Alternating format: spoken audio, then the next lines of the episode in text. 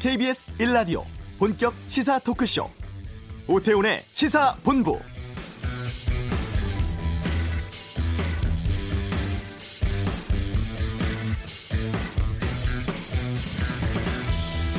네, 설 연휴 잘 보내고 계십니까? 즐거워야 할 연휴입니다만 또 명절 증후군으로 인해서 고민이 있으신 분들도 많이 계시다고 하죠. 전문가들은 이 스트레스의 원인으로 우리 특유의 명절 문화를 꼽곤 합니다. 오랜 시간 핵가족화된 구성원들이 갑작스럽게 전통적인 가족군에 들어가면서 스트레스를 받게 된다는 것인데요. 평소에 떨어져 있던 친척들이 한 자리에 모이면서 그동안 드러나지 않았던 갈등이 증폭되거나 또 상대적인 박탈감 느끼는 경우도 있고 오히려 명절을 계기로 갈등이 커질 수도 있습니다.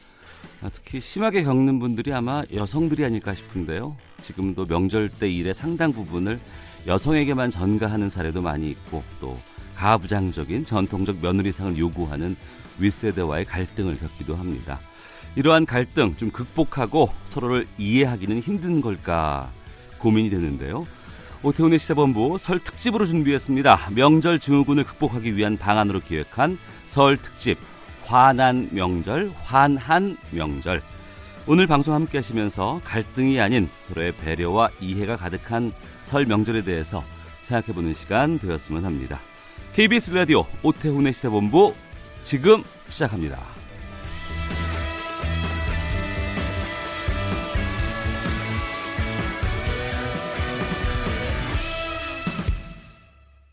제가 시어머니랑 한바탕 한바람에 명절을 가고 싶지 않았어요. 근데 우리 포따피가 대전에 내려가서 아 진영이는 안 갈 거야 이렇게 말해줬어요.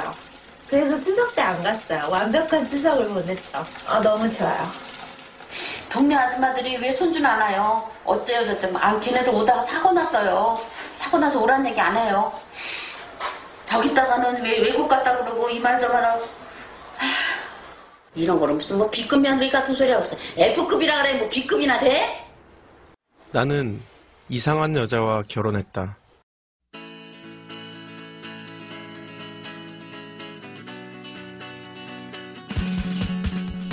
네, 다큐멘터리 영화 B급 며느리 속의 한 장면 들으셨습니다. 연휴에 스트레스를 받는 며느리들, 그리고 그 며느리 때문에 스트레스를 받는 시어머니. 중간에 껴서 눈치만 보느라 명절이면 그저 밖으로만 돌고 싶은 남편들. 아, KBS 라디오 오태훈의 시사본부가 아, 청취자분들을 위한 설 특집 환한 명절, 환한 명절 준비했는데 오늘 함께 하실 분들 소개해 드리겠습니다. 먼저 방금 들으신 다큐멘터리 B급 며느리의 주연 배우십니다. 스스로를 B급 며느리로 자청을 하는 김진영 씨 나오셨습니다. 어서 오세요. 네, 안녕하세요. B급 며느리신 거예요?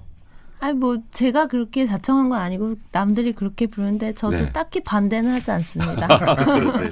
이번 설 명절에는 그러면 시댁 어떻게 하실까요? 네, 저희도 가요. 크게 다르지 않아요. 어, 갑니다. 예.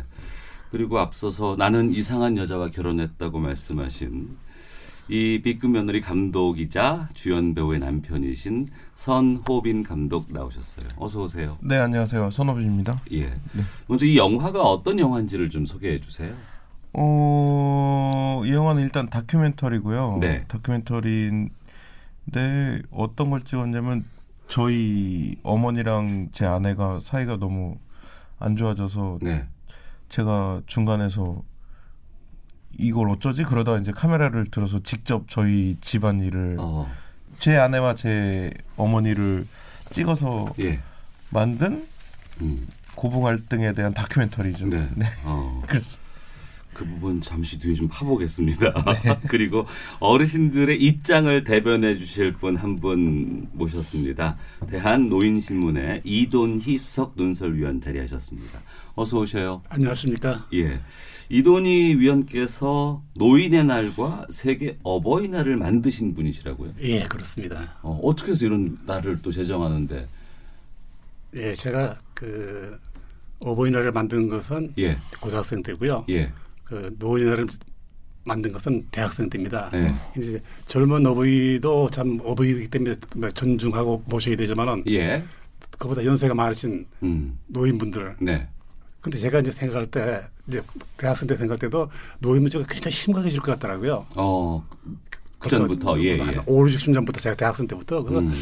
그 방법이 뭘까 이제 생각해서 지금 만들게 됐는데 예. 어, 저는 이런 말씀을 드리고 싶어요. 예. 지금 두 분이 참 젊은 참네 분이 가 계시고 더군다나 여자분이셔가지고 말로는 제가 도저히 뭐 어, 이, 이기시려고 안 하셔도 돼요. 그러니까 예, 예. 제 말씀을 그냥 좀 경청해 주시면 저도 감사하게 생각하고 예. 또 영광으로 생각하겠습니다. 알겠습니다. 오늘 차근차근히 좀 시간 드릴 테니까 그렇습니다. 하나씩 좀 말씀 예, 풀어가도록 하겠습니다. 먼저 이 B급 영화, B급 며느리를 왜 만드셨는지 그걸 좀 말씀해 주세요. 관찰자로 만드신 것 같은데. 이게 일단 이렇게 자기 자신이나 가족을 찍는 것은 좀 이게 아직 대중적으로 그렇게 알려져 있진 않은데 네. 이제 영화제나 이제 다큐멘터리 독립 영화 쪽에서는 되게 이런 영화들이 되게 오래전부터 계속 나왔어요. 어. 그래서 이런 장르로 분류가 될 정도로 예. 그래서 이런 거 자체가 저한테는 낯설진 않았고 음. 일단 그리고 좀 집에 카메라가 항상 있거든요. 다 예, 드럼덕이라 예. 그래서 예. 근데 이제 처음에는 진영이가 부탁을 했거든요. 아, 아내분께서. 예. 왜 그랬냐면 이제 가족끼리 그런 게 많잖아요. 그때 그때 걔 발, 말투가 왜 그러냐, 뭐 음. 표정이 왜 그러냐, 뭐 혹은 어머니는 그때 말씀 이렇게 해놓고 왜 지금은 말이 달라지냐, 뭐 이, 이런 사소한 것들이 많아서 네. 증거를 좀 남겨달라. 어. 카메라 뒀다 뭐 할 거냐, 뭐 예, 그래갖고 처음에는 이제 렉 버튼을 누르게 됐는데, 어. 뭐 아무튼 그런 용도로는 못 써먹었는데 저는 이제 찍으면서 네. 아 이- 이게 되게 내가 이렇게 고통스럽다면 다른 음. 사람도 뭔가 여기서 느껴지는 게 있지 않을까 하면서 네. 좀 찍었는데 음. 이거 이제 이걸 약간 어느 정도 분량을 찍고 나서 동료 감독들이 너무 재밌어하는 거예요. 음. 특히 유부남 감독들이 네, 네. 너무 재밌다고 이거 영화로 만들려고 막 그래서 이제 아 이게 보편성이 있구나 그러면서 본격적인 어. 제작에 들어갔던 그러면 김진영 씨의 경우에는 시어머니와의 갈등이 어떨 때 많이 부각된다고 생각이 되세요? 어떨 때 좀, 어, 나 왜 이렇게 마음이 안 맞지? 아니면 왜 생각이 다르지라는 생각은 언제 주로 드시는 거예요? 저는 크게 두 가지 측면이었는데 예. 첫째는 이제 제가 결혼하고 신혼여행 갔다 와서 음. 가장 먼저 시부모님 인사드렸을 때 제가 들었던 건넌 이제 우리 딸이야 이랬어요. 네. 저보고 예, 예, 넌 예. 이제 우리 가족이고 어. 너를 딸처럼 될 테니까 우리 부모라고 생각해라 이랬는데 제가 끊임없이 느껴지는 어떤 며느리에게 요구되는 그 며느리의 예의 범절이 어. 끊임없이 너는 이- 완전히 이 집안 사람은 아니야라는 그런 것들이 굉장히 많았어요. 호칭 문제나 어. 아니면 이제 같이 시댁에 가서 들어 누워서 TV 보고 있을 때 저는 그러고 있지 못하는 거죠. 예, 예. 저도 처음엔 그러고 있었거든요. 왜냐면 어. 어. 나도 딸이니까 우리 엄마 집에 간 것처럼 해야지 이러고 들어 누워도 있고 설거지도 안 하고 그랬더니 저 혼났어요. 음. 나중에는 걔는 가정 교육을 어떻게 받은 거냐고 이러면서 그런 측면인데 가족이라고 말하지만 사실은 가족으로 아, 행동할 수도 없고 대해주지도 않는 그런 음. 측면 첫째는 그런 거였고 두 번째는 저는 그 며느리와 시어머니의 싸움이 많은 면이 영역 싸움에 있다고 봐요. 영역. 네. 어. 이제 이전까지는 사실 많은 한국의 남자들은 어머니의 관리를 결혼하기 전까지는 계속 받잖아요. 생활의 예. 측면이나 뭐 이런 면에서 그런 케어를 끊임없이 하시던 분이 예. 이제 그게 며느리의 영역으로 넘어갔을 때 어. 끊임없이 이제 관리받는 거죠 며느리도 네. 같이 내 아들을 잘 케어하는지 내 아들의 결혼 살림이 뭐 알차게 굴러가는지 그런 음. 측면이 있다고 봐요. 알겠습니다. 그 갈등이 특히나 이제 이 설 명절, 연휴 이럴 때 더욱 더 불거지는 것 같은데 이런 부분을 들으시면 이도니 선생님께서는 어떤 느낌 드세요? 예, 저는 이제 어, 노인 문제를 마- 연구하지만 또 그 반면에 또 젊은이들의 세계도 많이 얘기하고 듣고 보니까 예. 사실 이해가 많이 가요. 어. 어, 이해가 많이 가는데 그런데 이런 생각을 한번 해봤어요. 예. 지금 이제 며느리 아들 아닙니까? 음. 참 점점은 노인이 별따로 따로 있는 존재는 아니거든. 아들을 낳아가지고 30년 지나면 어머니가 되고 시어머니가 되고 맞습니다. 장모가 될 거예요. 그러면 결국은 노인이 별다른 존재고 내가 바로 되는 거도 30년 후에. 근데 지금 젊은 사람들은 그것까지는 생각을 안 해요. 그래서 어. 또 하나는 에, 내가 며느리를 잊지 말고 좀 올케가 우리 친정 어머니한테 어떻게 하는가 보면은 예. 또 이렇게 했으면 바람이 있을 거예요. 올케가 어, 어. 그죠? 그렇잖아. 예. 내가 올케한테 우리 어머니한테 그 잘했으면 바라는 게 있을 거예요. 어. 아. 그 반대로 나갈 때좀 있잖아요, 그죠? 예. 그런 걸 좀 생각했으면 싶습니다. 그 말씀을 들어보니까 우리가 한 가족이 있지만 이 가족을 바라보는 시각이나 위치에 따라서 시댁이 될 수도 있고 친정이 될 수도 있잖아요. 맞습니다. 어, 그러면 명절 때 친정은 어떻게 하세요? 가- 같이 가세요? 아니면은 시댁 먼저 들렀다가 꼭 가야 되는 건지 아니면은 아예 친정은 못 가보시기도 하고 그러시는 건지 감독님께서 말씀해 어, 주시죠. 그게 그게, 그게 되게 첨예하잖아요. 예. 뭐 이번에 시댁 먼저 가냐, 친정 먼저 가냐, 아니면 음. 뭐한 번씩 가냐, 아니면은 뭐 근데 이게 이 친구가 얘기하는 게 또 나을 것 같은데. 네네. 음. 저는 그런 게 전혀 없어요. 어. 네. 사실 저는 굉장히 제가 확고하게 가지고 있는 생각은 반반이 남녀 평등을 달성해 준다고 저는 전혀 생각하지 않아요. 그러니까 남자 여자가 50씩 부담하는 것이 완벽한 평등이라고 생각하지 않는데 네.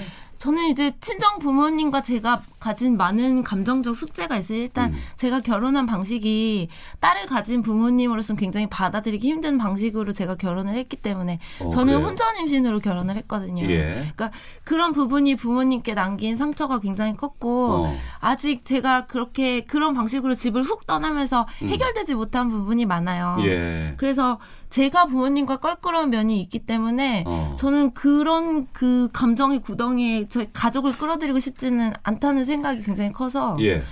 그 명절에 사실 제가 부모님과 불편할 때는 굳이 가족들 데리고 어. 이제 시댁 갔으니까 우리 집도 가야 돼 이런 식으로 끌고 가지는 않아요. 예. 네. 그러한 관계 속에서 그러면 남편이신 서호빈 감독께서는 어떻게 입장을 취하세요? 그러니까 저는 되게 사실은 그러니까 명절에 거의 이제 기계처럼 가거든요. 예, 예. 그냥 어. 예. 명절에 어디에 안 간다는 게 너무 어색한 사람이고 음.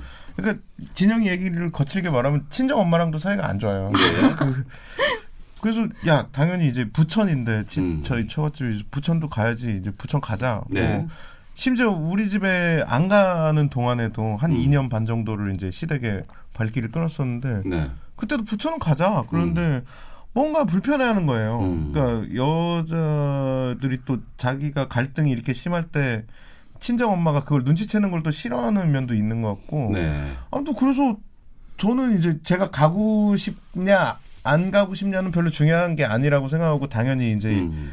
거의 습관적으로 당연히 이제 가야 되는 친정도 네. 그렇게 생각하고 가려고 하는데 가기 싫어해갖고 어. 많이 못 갑니다. 사실 예. 밥도 얻어먹고 그러고 싶은데. 그러니까 설 명절이 되면 떨어져 있던 가족들이 함께 모여서 여러 가지 얘기도 나눠야 되고 서로 간에 그동안 소원했던 관계들을 회복하는 그런 예, 예. 중요한 시기임에도 불구하고 정작 이 시간을 좀 젊은 사람들은 어떻게 해야 될지를 좀 낯설어 하기도 하고 또이 때문에 또 부모님과의 갈등이 생기기도 하고 또 여러 가지 비교되는 다른 가족과의 측면도 있고 이 부분에 대한 고민들도 어르신들이 좀 많이 갖고 계시는 것 같아요. 네. 정말 고부간의 갈등은 네. 제일 해결하기 어- 네, 어려운 문제 중에 제일 어뜸이에요. 예. 나는 하기 싫지만은 하면 못해서 예를 들어서 같은 어린애도 어떤 애가 방긋방긋 웃으면서 그야말로 말도 하나도 안 부리고 하면 귀여워요. 예, 예. 근데 이상하게 자꾸 뭐 찡얼거리고 어. 뭔가 불만이 있고 똑같은 애지만은 그럴 때는 참 괜히 좀 귀여운 맛이 없잖아요. 예. 근데 마찬가지로 내가 뭐 애가 귀여운 건 자기가 잘하기 때문에 그래요. 잘 웃고 음. 또 엄마한테 잘 매달리고 아빠한테 잘 매달리고 예, 근데 예. 그게 아닌 애들 있잖아요. 예. 오래도 안 온 애들 있어요. 뭐 어. 장난감만 쳐다보고 음. 이건 내가 정을 둘려도 잘한대잖아요. 네. 마찬가지예요. 그러니까 어. 어린애도 그런데 하물며 그건 몰라서 하지 모르는 적어도 어버이 아닙니까? 어버이는 네. 어, 그래서 명절에도 자식 가고 싶은 게 어디 있겠어요? 왜냐면 휴일이 아닐 때는 안 가도 됐잖아요. 음. 언제가 저한테 있을까? 제가 그 우리나라 이제 고유 명절이 예. 추석하고 연휴잖아요. 우리나라 예, 예. 이대 이대 명절이. 그래서 연휴를 만들어 주신 그렇지. 거예요. 그러니까 연휴를 실시하면은 예. 에, 부모와 어른들을 찾아뵙고 따뜻한 그 가정의 정을 나눌 수 있고 예. 또 직장 관계나 핵가족으로 떨어져서 살아는 사람들이 한데 모여서 예. 그날만이라도 시간적인 여유를 가지고 부모와 또 집안어른 친지들을 만나서 즐거운 시간을 보냄으로써 이 각박해진 인간의 예. 따뜻한 정을 불어넣을 수 있는 정신적 활력소가 되도록 해서 만들었는데 예. 이것이 오히려 반대가 되고 있어요. 그러니까 지금 그런 상황 어, 때문에 어, 저희가 어, 이 어, 방송을 어, 지금 맞습니다. 하고 있습니다. 어, 예, KBS 라디오 오태훈의 시사본부 설 명절 특집 환한 명절, 환한 명절 함께하고 계시는데요. 명절의 만남, 또 제사 이런 것들에 대한 갈등도 있고 또 호칭 문제도 지금 여러 가지 갈등의 원인으로 지적되고 있습니다. 영화 속에서도 그 장면이 있는데요. 그 장면 좀 듣고 계속 말씀 이어가도록 하겠습니다. 호나가 뭐야? 그래서 고모도 다 놀래갖고 아니 호나가 뭐야? 거기 호나가 시동생 보고 커피 커피인가 뭔가 아이스 커피는 사다가 입에다 쭉쭉 빨면서 엄마 얼굴 쳐다보지도 않아. 손님이 아니야 며느리는 취하야 말단이야 아주 낮은 자세로 해야 되는데 며느리는 시집가면 하인이야 시동생한테 존댓말 쓰게 하는 것도 진짜 다 바꿔 갈아치워야 돼. 내가 다 바꿀 거야. 난 바꿔야 된다고 생각해. 네. 며느리는 시집 가면 하인이야라고 말씀하신 분은 어느 분이신 아, 거예요? 저희 고모예요. 아 고모세요? 어 그리고 호원인 누군 거예요? 제 동생입니다. 선호원인데 예, 제 예. 동생 이름이 예. 이제 이름을 부른 거죠. 어. 그러니까 이- 진영이가 근데 그랬더니 어머니가 화내시는. 그러니까 며느리가 시동생에게 이름을 호칭으로 이제 불렀고 네. 어뭐 존칭 같은 거 안 쓰시고 네. 예 그랬더니 어머니께서 화나신 거네요. 그렇죠. 왜, 그 어떻게 호칭을 하시는 게 편하세요? 아, 또 그렇게 하셔야 된다고 보시는 거예요, 김진영 씨는. 저는 왜 이름이 다들 있는데 이름을 서로 부르는 게 이렇게 문제가 되는지 모르겠어요. 음. 왜냐면 저 같은 경우는 연애를 할때 네. 남편이 그 남동생이랑 같이 자취를 했고 음. 제가 놀러 가면 되게 많이 만났어요. 아, 친하게 그래서, 지내셨군요, 네, 그때부터 이름. 부르면서 잘 지내던 음. 남편의 동생인데 네. 심지어 결혼을 하고 무엇이 바뀌어야 된다고 생각을 해도 저는 형의 부인이고 심지어 제가 나이도 더 많아요. 음. 네. 그런데도 이름을 부르는 게 그렇게 문제가 됐다는 사실이 저는 음. 제 입장에서는 매우 놀라웠어요. 예, 예. 그리고 그때 어른들이 이제 저에게 대안으로 주신 호칭이 음. 도련님이 원래 맞는 호칭이고 네. 그게 그렇게 불편하면 저보고 삼촌이라고 부르라고 하더라고요. 음, 음. 근데 정말 이치에 안 닿는 호칭이잖아요. 삼촌이라는 말은 제 아이가 그 부르는 호칭이 삼촌인데 제 아이의 호칭을 제가 따서 부르던지 음. 아니면 지금 현대 사회엔 존재하지도 않는 도련님이라는 호칭을 끌어다 쓰는데 네. 어떤 식으로든지 제가 납득하기엔 굉장히 힘든 호칭이었어요. 음. 이러한 호칭에 대해서 이돈희 선생님께서는 어떤 입장이세요? 예, 이제 보통 어, 이름을 안 부를 거예요. 남편보다 나이가 좀 적다거나 자주 안 만났을 때는 그러면 당연히 이름을 부를 수가 없겠죠. 네. 그러니까 경우에 따라서 이름을 불러도 정다울 때가 있고 음. 또 이- 더군다나 이제 시어머니 부모 입장에서는 어떻게 이름을 부르는 게좀그 역겨울 때도 있어요 사실 그렇잖아요. 그렇지 않습니까? 그러니까 이제 서로 간에 이제 이전에 어색- 있었던. 그렇죠. 관계가 어, 있는데 어, 어. 거기에 대해서 이제 시어머니께서 또 개입을 하신 거 아니에요? 음. 그건 바람직하지 않다라고 얘기를 하시는 부분이 있는데. 그래서 제가 이름 호칭에서 생각나는 게 있는데 예. 우리 보통 좀 그 미혼 때는 오빠 오빠 그러잖아요. 예, 예. 그죠? 결혼하면 오빠가 아니거든. 어. 그렇지 않습니까? 그러면은 네, 미혼 때 오빠를 했다가 결혼하고서 오빠 그러면 안 돼요. 예. 그랬더니 당연히 남편이기 때문에 뭐 그야말로 쉬운 말로 여보라든가 자기라든가 어. 이렇게 했는데 계속 오빠라고 그러니까 애도 저 사람한테 자기 아빠한테 오빠라고 그래요. 예. 그, 그 듣는 게 그거니까 그래서 어. 결혼을 했을 때는 아무리 참 미혼 때는 오빠 오빠 했더라도 결혼 안 하고 난 다음에 둘이 있을 때도 괜찮지만은 시부모가 있거나 또 친정 부모도 그렇게 어, 어, 오빠가 뭐냐 아마 그럴 거예요. 네. 네. 친정 어머니 맞아요. 친정 아버지도 그렇죠. 오빠가 뭐냐. 어 그거 되게 거슬려 하십니다. 그러니까 음. 그러니까 그러니까 그런 것을 그때그때 판단하면 좋을 것 같아요. 예. 그렇지 않습니까? 뭐 친정 부모 시부모를 따질 것 없이 에, 좀 좋지 않- 않을까 네, 그런 생각합니다. 그래선 안 된다라고 말씀하시는 부분도 있고 왜 그게 안 될까요라도 생각하시는 분들도 있을 것 같습니다. 네. 앞서서 고모가 며느리는 시집 오면 하인이야라고 얘기를 하셨는데 아, 네. 왜 고모께서는 이 말씀을 하신 거예요? 아 그게 이제 저는 고모 미움 받을까봐 걱정이었는데 그게 이제 맥락이 어떤 고모가 딸만 둘이에요. 예, 그래서 예. 이제 하인이라는 생각으로 하는 게 편하다. 아 오히려 말하자면 예. 딸만 둘이라 또 예. 어. 그 그럼에도 좀 슬프죠. 딸만 둘인 사람이 그런 얘기를 하는 건 그러니까 음. 왜냐면 그게 왜 그러냐면 진영이가 자기는 시댁에 가면 손님이다. 손님 대접을 해달라 나한테 네. 이 얘기를 했더니 고모가 그거 아니라고 하인이라고 이제 음. 그랬었던 상황입니다. 네. 아 그러시군요. 고모의 입장에서 또 말씀이 그렇게 나올 수도 있을 것 같다는 생각이 예. 들어요. 그리고 어머니는 사실 호칭에 그렇게 민감하진 않으셨는데 고모들이 또 어. 되게 그 아, 그건 안 된다고 막 이제 그랬던 어. 고모라는 입장은 항상 또 왜 그러실까요? 그러니까 하는데. 이 관계가 예를 들어 고부간에 그냥 이렇게 하기로 했어요 하고 풀리는 건 아닌 것 같아요. 여러 가지 네. 관계들이 다 같이 얽혀 있는 게이 가족이기 어. 때문에 고모가 좀 하이란 말을 한 분도 있지만은 또 고모들이 그렇게 생각하네요. 예. 맞습니다. 자기도 딸만 있는데 그러니까 뭐. 그래, 그래, 그렇게 생각 안 하고 그러니까 하나의 경우지 요즘 얼마나 그 젊은 세대를 노래하려고 애를 씁니까? 예. 예. 똑같은 분이라도 고모일 때와 이모일 때는 또 생각이 좀 다르신 것 같기도 해요. 자, 최근에 이런 움직임이 있어요. 그 성별 비대칭적 가족 호칭에 아, 가족 호칭에 문제를 제기하면서 여성 가족부를 비롯해서 정부가 여기에 대한 공론화 작업을 거쳐서 가족 호칭 대안을 내놓기로 했습니다. 뭐 이 부분에 대해서 어, 김진영 씨는 어떤 입장이실까 궁금하거든요. 이런 호칭에 대해서 정부가 좀 성평등의 입장에서 좀 고쳐야 되겠다라는 의견들이 좀 나오고 있는 것 같은데요. 저는 뭐 이런 거기 기반한 어떤 이 호칭 문제에서도 남녀 평등이 반영돼야 한다라는 취지 같은 게 있다면 음. 그건 바람직할지 모르지만 네. 저는 이런 대책을 세우는 것 자체가 저는 이런 말을 하는데 다리가 부러졌는데 네. 이걸 골절이라고 부를지 이걸 음. 뼈가 분쇄됐다고 해야 될지 저는 그런 고민하고 있는 거나 마찬가지라고 생각해요. 예. 다리가 부러졌으면 음. 어 다리 부러졌네 치료해야지 이러면 네. 되는데 얘를 골절이라고 할까 분쇄라고 할까 그걸 고민하는 것 자체가 음. 저는 저희 사회에서 엄연히 다 이름을 가진 존재들이 네. 이름으로 불려지는 것들이 이렇게 어렵다는 것 자체를 다 의문을 가져야 한다고 생각해요. 그리고 호칭이라는 건 음. 개인 간의 어떤 동의와 합의를 통해서 이루 굉장히 자연스럽게 이루어지는 건데 네. 뭔가 사회가 그걸 정해주고 강요할 수 있다고 생각하는 것 자체가 음. 저는 어떤 정말 관계 호칭이라는 건 어쨌든 관계를 만드는 과정인데 네. 관계의 본질을 해하고 있다는 생각이 들어요. 알겠습니다. 어, 최근에 이게 전문가들은 세대 간의 합의를 이룰 수 있는 대안 마련은 쉽지 않을 것 같다고 보고 있다고 합니다.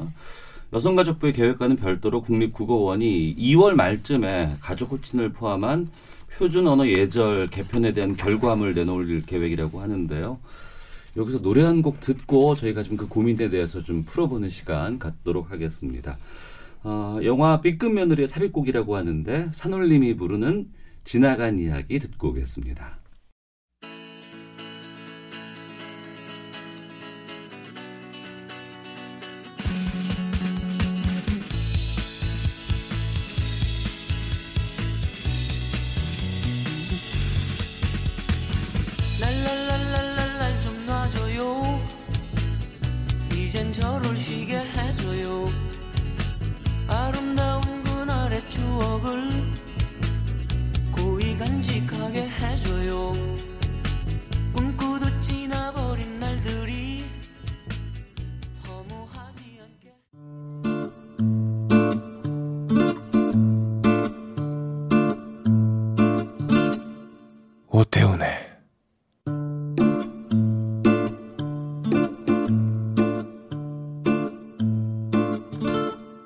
시사본부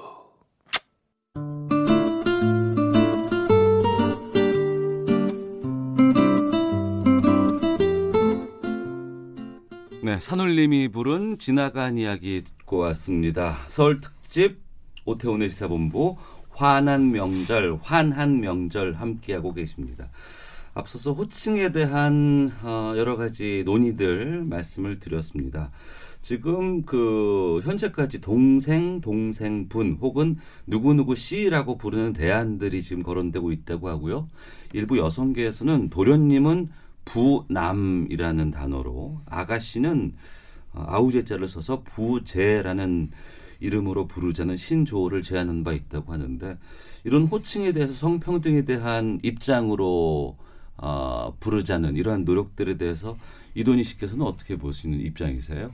예, 뭐 이런 데서조차 차별을 둘 필요는 없죠. 음. 근데 제가 이 안을 보면서 저도 큰 대안은 갑자기 생각이 안 나는 거는 예를 들어서 이제 도련님을 부남 또는 아가씨는 부재 있지 않습니까? 그러니까 이것을 한문으로 같이 병지하면 알기 쉽지만은 네. 부남 그러면 참 이거 어려워요. 그렇죠. 네. 부재 그러면 뭐가 힘드냐면 가톨릭의 천주교에서 어. 주교나 신부 되기 전에 그 부재의 신품이 있습니다. 그러면 예. 그 부재하고 이 부재가 음. 이 물론 이제 의미를 보면 다 들으면 아는데 네. 이 부재가 어떤 뭐 제목의 부재가 될 수도 있는 거고 음. 그렇지 않습니까? 그 부재가 참 어색해요. 그것은 이게 어떤 법으로 정하거나 그거보다는 그 지방에 관습도 있고 사투리도 있고 언어도 있기 때문에 네. 그에 맞춰서 부르는 게 좋을 것 같아요. 음. 어, 그렇지 않습니까? 부재 참 이상하게 들리죠. 어떻게 처제 또는 처형 여기서 이제 부재가 나오는 것 같은데 예. 그것은 상하고 급여를 두거나 음. 차별을 두서 그런 게 아니고 예. 이건 우리의 오랜 관습이기 때문에 하루 아침에 고치기보다는 그때 그때 맞게 사용을 했으면 좋겠습니다. 이 언어 사용이라는 게 법적으로 규제하기도 참 힘든. 부분이고 하나의 네. 문화이기 때문에 네, 네. 일부 몇몇에 의해서 이걸 바꿀 수 있는 상황은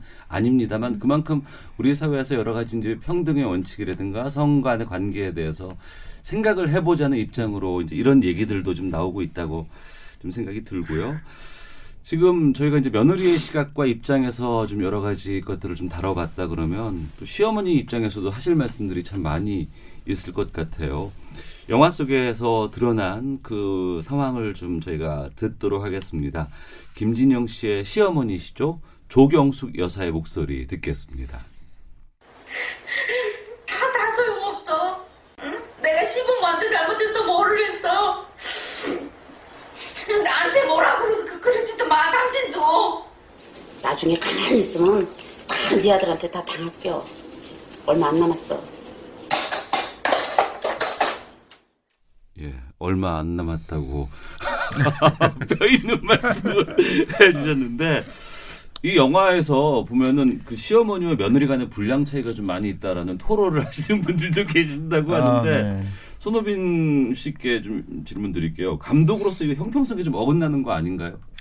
어, 예. 아, 그리고 일단 제목부터 B급 며느리고요. 예, 예. 저는 이제 이 여자가 김진영이란 며느리이자 아내가 제기하는 어떤 문제 제기? 네. 이거를 말하자면 메시지로 그 영화의 중심 메시지로 제가 음. 전달하고자 했기 때문에 아 그리고 그런 거 있어 어머니가 촬영을 되게 싫어하세요 예, 예.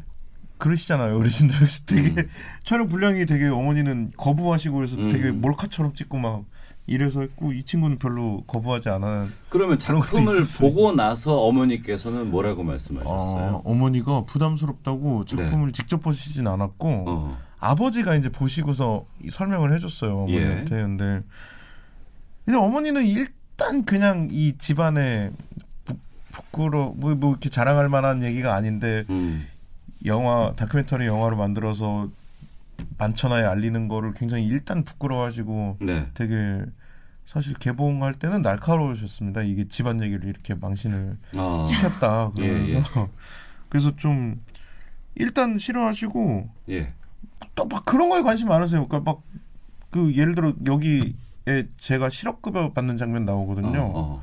그런 거 빼라고 막 그러세요. 아, 예, 예. 그래서 되게 예상 어, 그왜 그러냐 했더니 사람들 한테 왠지 너 나의 되게 잘것 먹고 잘 산다고 얘기해놨는데 어, 같고. 어막 어. 실업급여 이런 거 빼라고 해서 그거는 뺄수 없다. 막 그러니까 되게 예, 예. 그런데 관심이 많으신 것 같아요. 이거 어. 주제 자체보다는 남들한테 어떻게 보이고 막 음. 이런 것들. 예. 앞서서 이제 영화 안에서 나오는 그런 그 너랑 똑같은 자식 낳아서 당해봐라라는 얘기 말씀이나 앞서서 이제 이돈희 선생님께서 말씀하신 것처럼 내가 나이가 들면 나도 이제 어머니 입장이 될 것이다라고 말씀하시는 그 부분들이 이제 같이 맥이 다 있다고 생각을 드는데요.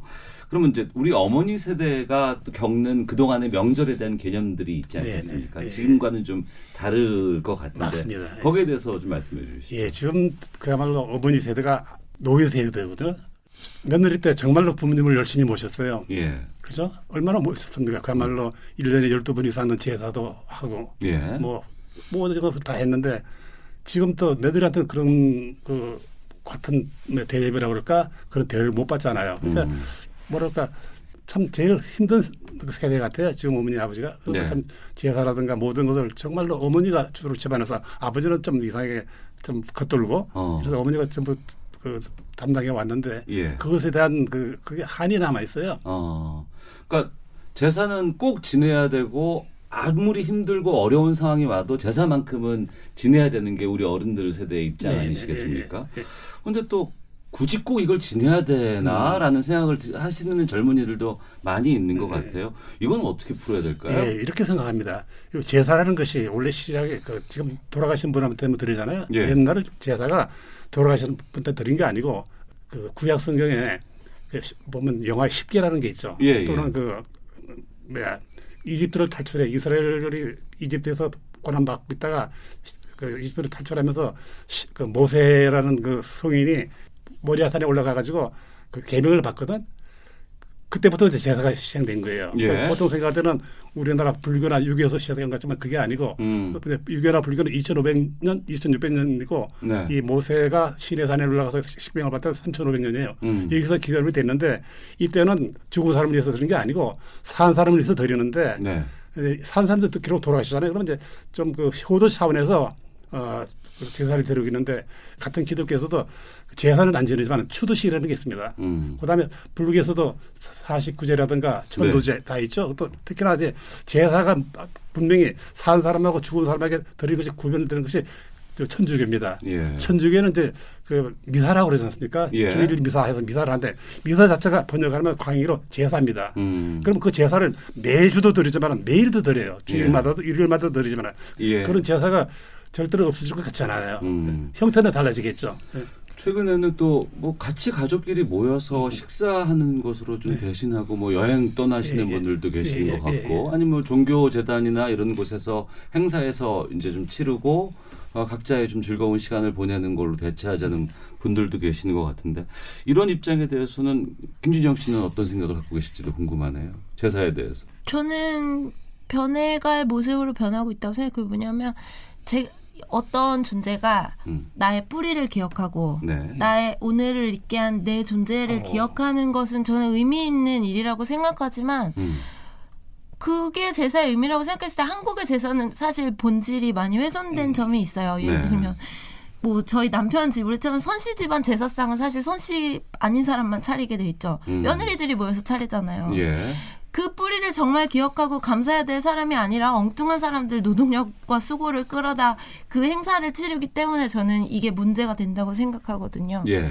그래서 정말 나의 뿌리를 기억하고 음. 내가 감사해야 될 사람들을 감사할 수 있는 사람들이 모여서 나름의 방식으로 의미 있게 그 시간을 보낸다면 저는 네. 바람직한 방향이라고 생각해요. 책임 있는 선 씨께서는 어떤 입장이세요? 그러니까 저도 그 영화를 찍게 된 계기 중에 그런 것도 있어요. 예. 이, 진영이가 할아버지 제사 때였는데 그때부터 크게 싸웠는데 음. 아니 내가 며느리가 제사에 가야 돼 물어보더라고요. 예, 예.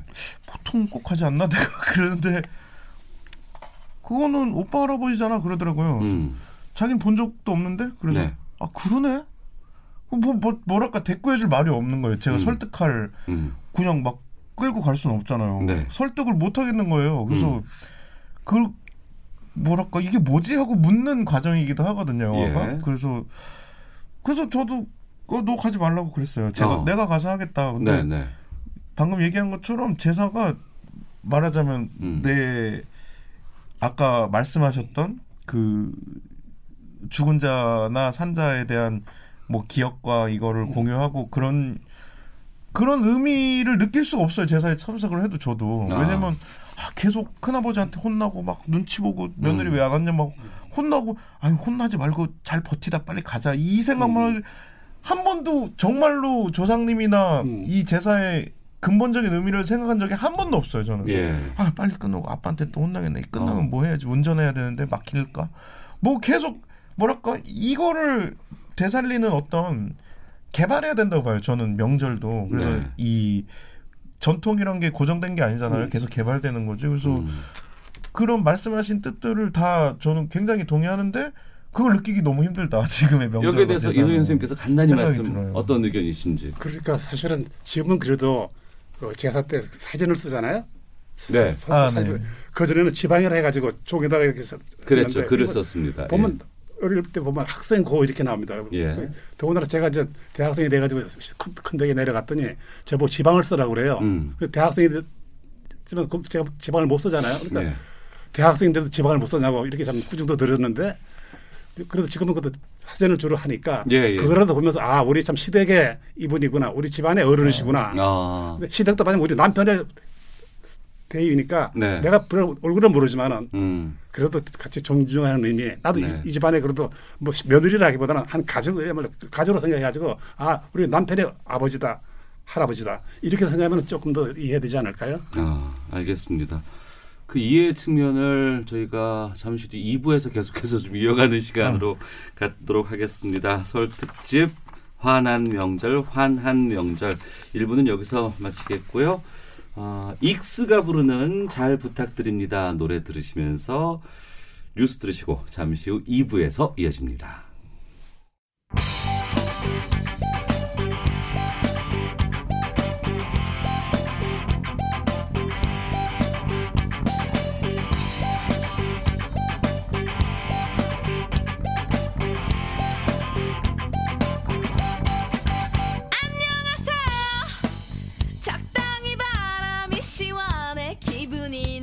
좋아요 유후 끝내줬어요 긴장한 탓에 엉뚱한 얘기만 늘어놓았죠 바보같이 야, 아 왜? 점심시간에 뭐하냐? 자야지. 야, 그러지 말고 이거 한번 들어봐. 아, 뭔데? 지금 당장 라디오를 켜봐 나른한 오후 깨울 시사 토크쇼 모두가 즐길 수 있고 함께하는 시간 유쾌하고도 신나는 시사 토크쇼 오태훈의 시사본부. 그래서 마음 놓고 우리 대리기한테 꼬리 쳤니? 네 내가 모를 줄 알았어? 우리 모두가 김비서 김비서 하면서 떠받들고 맛있는 거 헤매기면서 잘해주니까 네가 뭐라도 된 줄 알았니? 그래서 내 큰 며느리 자리 탐내도 될 것 같았어? 하, 네가 그게 어떻게 감히 내 아들 넘봐? 사모님 우리 대륙이가 잠깐 호기심에 넘어간 것 같은데 허물캐지 말어. 네가 먼저 그만두겠다고 해. 네가 원한다면 유학자금 대줄 테니까 외국으로 가든가. 나 혀깨 물고 죽으면 죽었지. 너 우리 대륙이 옆에 절대로 못 둬. 알았어? 저 어머니 딸이라면서요. 딸처럼 가족으로 지내자면서요. 세상에 며느리를 진짜 딸로 생각하는 시어머니가 어딨어? 내 아들하고 같이 사니까 가족인 거지. 네, KBS 라디오 오태훈의 시사본부 설 특집 환한 명절, 환한 명절 2부 시작하도록 하겠습니다.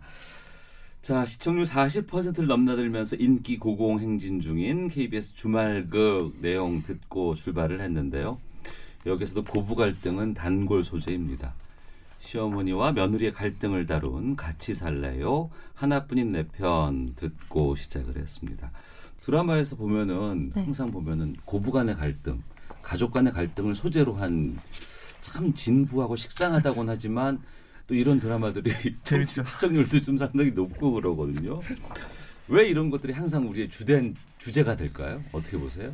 그게 다들 행복하게 산다고 말하지 사실 어른들 만나면 거의 자랑 배틀 하시잖아요. 막 우리 네. 아들은 막 나한테 이걸 해주고 여행도 어. 보내주고 뭐 너무 행복해 뭐 미치겠어 이러지만 사실 누구나 다 가족 안에 음. 갈등의 뼈다구를 안고 살거든요. 예. 고부 갈등도 사실 저희 어머니한테 저는 정말 부끄러워하지 마시라고 말씀드리고 싶은 게 사실 어느 집에나 있어요. 음. 그 강, 정도가 다를 뿐이지. 그래서 저는 이런 드라마는 일종의 해소가 아닐까. 네. 이 극단적인 상황이 제시되긴 하지만 자기의 경험이나 뭐 나의 그 실제 삶에 비추어 봐서 누군가에게 감정이입을 하고 음. 분노하고 공감하면서 저는 해소한다고 생각해요. 사람들이. 네. 어.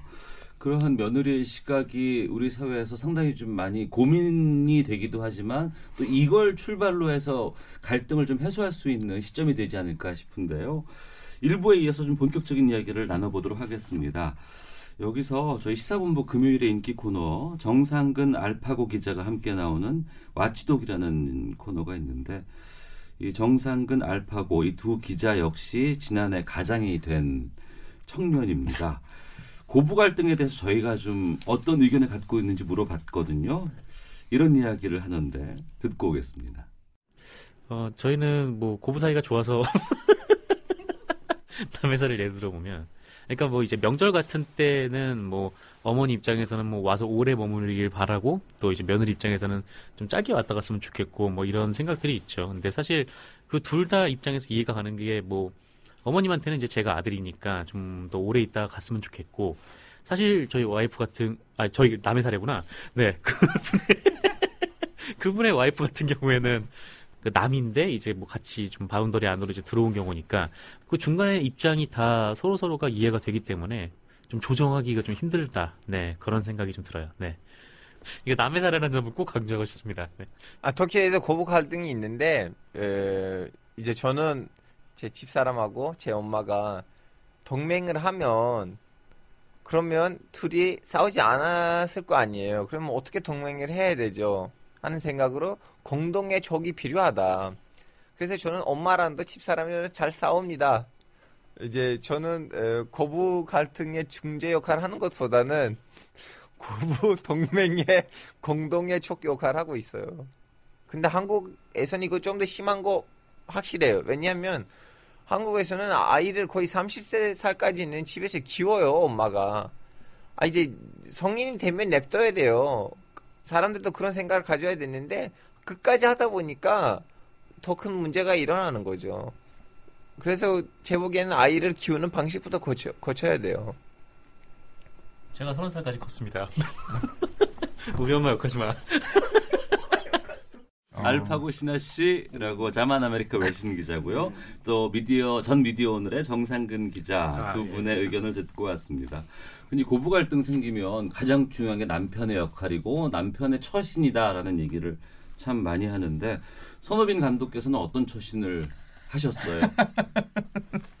아무튼 아 저는 되게 예. 아 저는 좀 되게 원망할 정도였는데 이런 게 있다고 아무도 안 알려줘 갖고 그냥 예. 행복하게 살아 그래 갖고 어. 학교나 예. 선배들이 왜 이런 거 안 알려줬나 뭐랄까 어. 이 그랬는데 되게 못했죠 뭐 그 예를 들어 뭐 막 중간에 그런 게 있으면 그냥 음.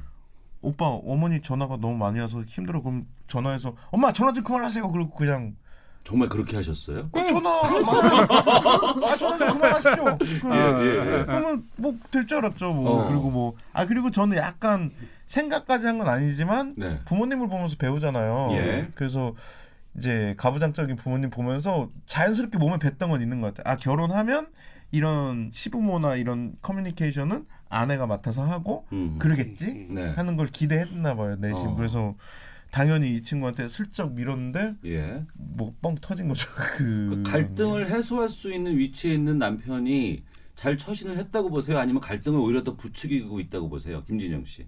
저는 뭐 이 남편이 중간에서 갈등을 부추기거나 크게 할 수 있는 위치는 아니라고 보는 게 네. 근본적으로 저는 그 갈등의 핵심은 음. 시어머니와 며느리에 있다고 생각해요. 당사자 간에 어떤 면면이 부딪힌 거고 네. 남편이 그걸 크게 키울 수 있는 주제는 못 된다고 생각해요. 거기서. 어. 다만 예.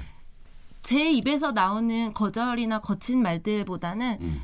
그렇잖아요. 엄마가 저희 친정 엄마가 야 이거 김치 했는데 가져가. 아 엄마 우리 집에 너무 많아. 싫어라고 하는 거랑 사위한테 그걸 거는데 아 장모님 싫어요라고 하는 그 어감과 뉘앙스는 전혀 다른 차원에 그렇죠. 있잖아요. 예, 예. 같은 거절도 제가 할 거절을 남편이 엄마 그거 우리는 안 돼 싫어 못해라고 끊어줬다면 음. 깔끔하게 끝날 수 있는 일들을 네. 사실은 열심히 회피했어요 저희 남편은 초반에는 어, 열심히. 아, 옛날 원래. 원래 거절을 못하는 성격이기 때문에 네. 엄마한테도 그런 거절의 의사표시하는 걸 굉장히 어려워했고 음. 그걸 제가 다 도맡아서 했고 저는 거절 정말 대차게 하거든요. 네. 그래서 갈등이 그렇게 커진 측면은 있었죠. 음. 이동희 선생님께서는 이러한 그 중재자 역할을 제대로 수행하지 못하는 입장, 네. 아니면 또 어떤 방법으로 역할을 수행해야 한다고 봐야 될지에 대한 조언까지도 좀 말씀해 주세요. 예, 그러니까 지금 일차적 책임 있는 분- 남편이잖아요. 지금 이제 예. 남, 남편하고도 저- 도저히 안 된다. 시아버지 있죠. 이차는 시아버지가 서 역할을 해야 돼요. 음. 그래도 안 된다. 그럴 때는 친정 어머니 아버지가 삼차로는 해결하게끔. 네. 그러니까 1차, 2차, 3차를 뭐 딱히 구별하는 건 이상하지만 그렇게 함으로써 예, 또 노인들의 의견은 또 옳은 말도 많잖아요. 어. 겨울 때 아들이나 며느리를 나쁘게 위해서 하는 건 아니니까 예. 분명히 좋은 그 친구 말씀이 이렇게 그러니까 남편이 못할 때는 시아버지, 어. 시아버지가 안 될 때는 친정어머니 아버지가 이렇게 좀 사돈간에도 얘기를 하고 해서 정말로 우리 딸이 고, 고민하는 바가 뭐다. 예. 이걸 또 어른끼리 하면 돼요. 어. 그렇잖아요. 뭐 이 세상 노력해서 안 될 게 없어요. 뭐든지 노력이 필요합니다. 음. 다큐멘터리 B급 며느리에 보면은 지금 시어머니, 며느리, 고모 이제 얘기가 나왔는데 시아버지의 입장이 잘 안 나온 것 같아요. 어, 그 저희 아버지가 대단케 앞에 막 말하자면 전투를 벌이진 않았었고 예. 그냥 약간 물러서서 있는 그러니까 포지션이 참 많았는데 걱정이 많으면서도 얘기는 사실은 못하죠. 저는 아버지 예. 책임이 더 크다고 보거든요. 예, 가부장이잖아요. 예. 정말. 예, 예. 어. 가부장의 가부장이고 음. 그래서 아버지 책임이 더 큰데 그러니까 그렇지만 전투는 여기서 벌어지는 거예요. 예. 그래서 아버지 분량이 뭐 그렇게 많진 않아요. 사실 음. 그래서 그거를 또 탐구해서 들어가려면 또 너무 복잡해지니까 그건 적절하게 그냥 어느 선에서 그냥 아버지 얘기는 끊어줬는데 네. 뭐 근데 아버지 태도 그래요. 저도 비슷했고 아이 뭐 아이 조용히 해 시끄러워 너무 시끄러워 왜 다들 그만 싸워 그냥 그러고선 담배 한 대 피러 나가시고 음. 그냥 그 뭐랄까 그런 관계에서 그걸 남자들은 좀 네. 그런 관계를 회복하는 시도나 음. 경험이나 능력이 되게 현저히 떨어진다 생각이 들었어요. 그 남녀 저를 비롯해서. 예, 네. 그런 역할과 입장의 차이가 오히려 고부 갈등을 더 부추기는 건 아닌가. 맞습니다. 그런 생각이 들거든요. 예. 그러면 저희 시사본부 수요일에 아는 경찰에 출연 중인 프로파일러 배상훈 씨는 이 요즘 세대의 고부 갈등에 대해서 프로파일러가 이렇게 진단을 하고 있는데요. 듣겠습니다. 남의 집에 손님인데 일은 제일 많이 하는. 근데 그 일이라는 게 사실은 어, 매우 하찮은 하찮다는 것은 사실 존재감이 없는. 그래서 이제 더더욱 그런 어떤 스트레스가 쌓이는 그런 상황적인 인식은 거기에 들어가는 거고요. 7, 8년 전에 고부 갈등과 어, 최근의 고부 갈등은 그 이 성격 규정을 좀 음, 다르다고 볼 수 있거든요. 최근의 것은 그 세대 갈등이죠. 인정 갈등인 거죠. 자기가 거기에 어떤 위치에 있는가에 대한 것, 그것을 이제 인정받으려고 하는 거. 네. 배상훈 프로파일러는 최근의 고부 갈등이 예전과는 달리 세대 갈등적인 측면, 그 시부모님 세대의 존재감을 알리기 위한 노력의 일환이라는 진단을 해주셨는데 김진영 씨께서 배상훈 프로파일러 팬이세요? 네, 저 교수님 너무 너무 너무 좋아합니다. 어, 이 진단에 대해서 어떻게 생각하세요? 역시 천재적이시네요. 아 정말 저 제가 정말 하고 싶은 핵심 언어가 나왔다고 생각. 저는 네.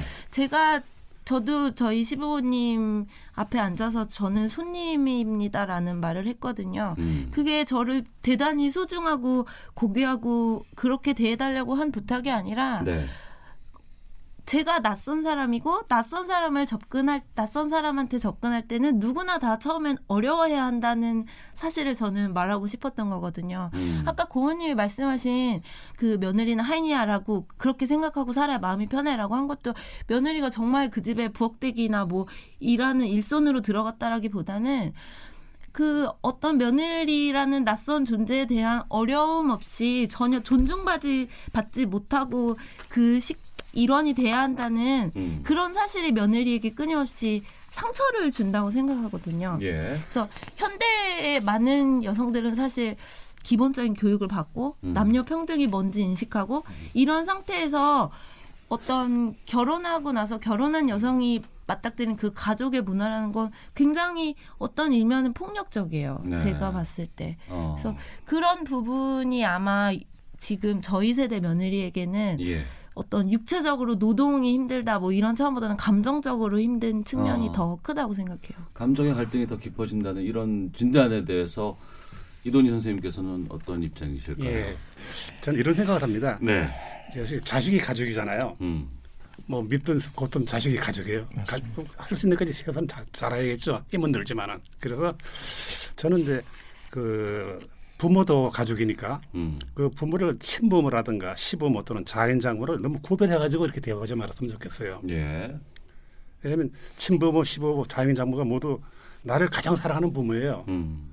또 내가 가장 보살펴드려야 할 부모예요. 네. 그렇죠? 어, 사람이면서 가장 기본적으로 할 일이 그거 같아요. 음. 그러니까 조금 힘들면은 이혼할 생각부터 하고 말이죠. 네. 뭐지 그럼 형편에 들면 그렇으면은 그래도 그보다 더한 위험 있는 분들도 참고 이혼 안 하거든요. 예. 그래서 그것이 가장 기본적으로 해야 할 일인데 그것만 팽개치고 살아서는 안 될 것 같아요. 음. 왜냐면 예를 부부도 저는 그렇게 생각해요. 내가 50%밖에 안 되지 않습니까? 부인이 50%고 남편이 50%면 내가 참 남편이 완벽을 바라거나 부인이 완벽을 바라지 말고 내가 거기에 좀 몇 프로를 내가 줄 수 있는가? 예. 그렇죠? 음. 나도 그래서 일심동체란 말이 있는데 상대방의 배우자에게 너무 바르지 말고 내가 도와줄 수 있는 부분은 없는가? 네. 아, 그것을 생각하면은 조금 이렇게 해결 방안이 되지 않을까 싶어요. 알겠습니다. 고부 간의 갈등을 다룬 다큐멘터리 B급 며느리 촬영 기간 4년. 네. 촬영 회차가 297회. 어, 데이터 분량만 6테라, 시간만 700시간. 근데 이 많은 양을 찍고도 시간을 들여서 촬영을 했어도 고부 간의 갈등, 전쟁을 다 담지 못했다는 후일담을 제가 들었어요. 좀 영화 만들고 나서 좀 고부 갈등에 대한 해답 찾으셨습니까? 아, 이 영화 이게 결론은 네. 잘 모르겠다 뭐 이런 거였고요. 근데 영화를 찍고 예. 또 편집하고 그거를 가지고 이제 개봉하면서 소통하는 과정은 되게 도움은 되긴 했어요. 영화 음, 음. 찍을 때보다는 네. 뭐 해답 좀 한숨이 절로 나옵니까? 아 근데 좀 네. 제가 결론 아닌 결론으로 네. 그냥 생각하는 건 영화에서 네. 그냥 누구나 좀 우리가 그리고 경제적인 어떤 준비도 미흡한데 갑자기 애가 생겨서 결혼하고 이제 사회에 적응하면서 애도 키우면서 막 힘든 것들이 몇 가지 겹치면서 되게 더 극대화된 게 있거든요 갈등이 이제 누구나 그런 힘든 시기가 있고 저는 약간 그 말하자면 그- 그런 어떤 서로에게 적응하는 때는 네. 굳이 시어머니 없어도 부부간에도 싸울 것 같아요. 그 음. 한 예, 예. 3, 4년 정도 결혼하고 네. 그래서 그런 거- 말하자면 성장 스토리랄까 이런 장르로 저는 이 영화를 보고 있고 그래서 그런 과정을 평범한 사람들이 그런 과정을 겪는 음. 거를 담았다 이렇게 네.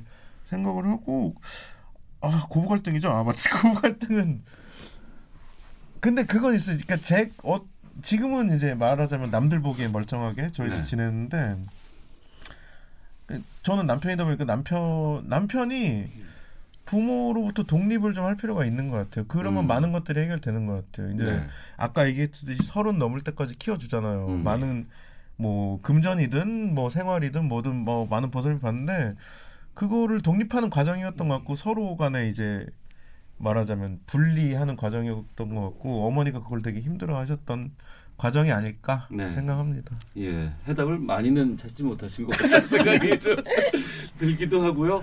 그럼 여기서 노래 한 곡 들으면서 계속해서 좀 말씀을 이어가도록 하겠습니다. 악동 뮤지션이 부르는 Give Love 듣고 오겠습니다. Why baby? 뭐가 문제야 baby? Hey,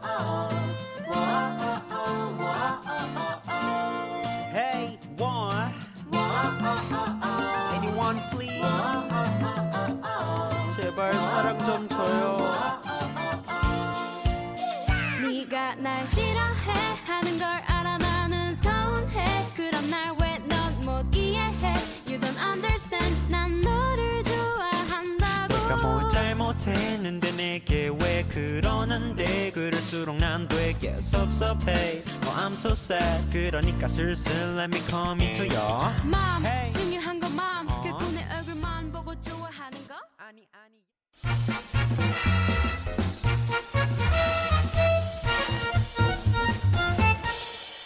오태훈의 시사 본부.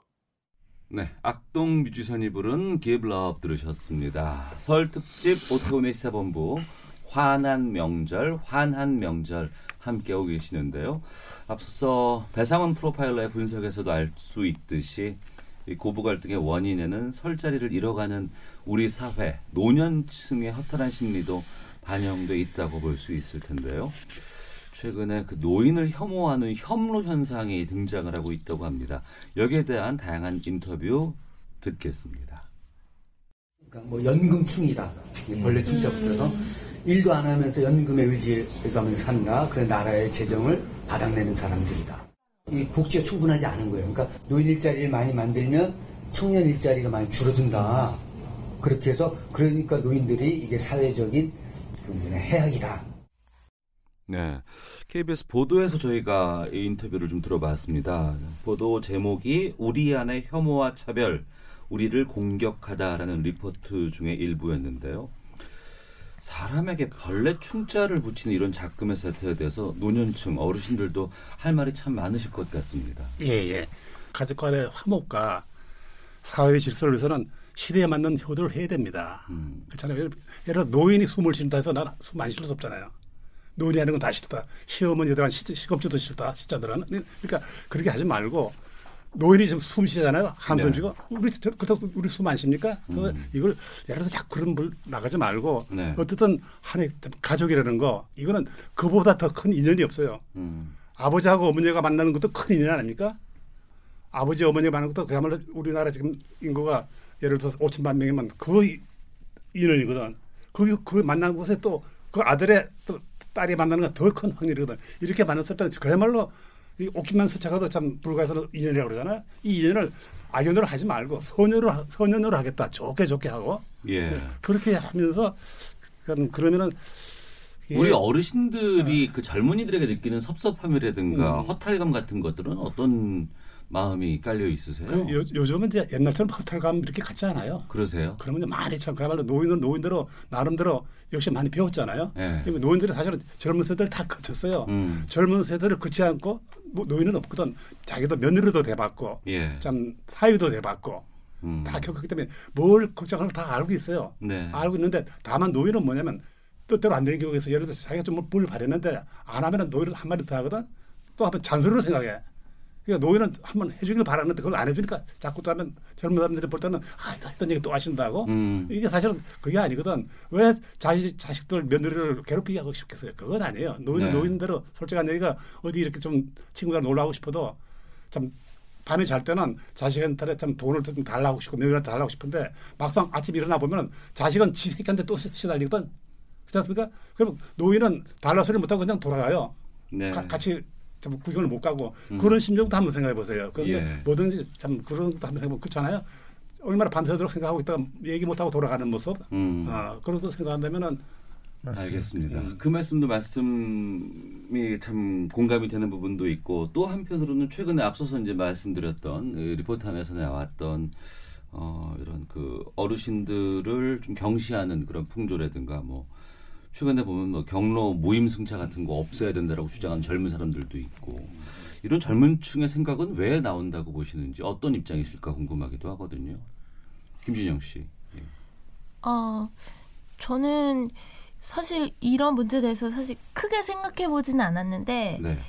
저는 이게 무임 승차를 없애라 이런 거는 그냥 본질적인 문제 같진 않아요. 뭐냐면 사실 그 누구나 대중교통을 이용하면서 어른 분들과 언짢은 경험 한두 번 해본 기억은 다들 있을 거예요. 저도 대학교 때 한번 몸이 아파서 그 예, 예. 너무 아파서 경로석에 앉았다가 예, 정말 예. 소리가 쩌렁쩌렁 울리게 지하철 안에서 혼이 났어요. 음. 저도 너무 화가 나서 끝까지 안 일어나고 그 의자에서 버틴 기억이 있는데 네.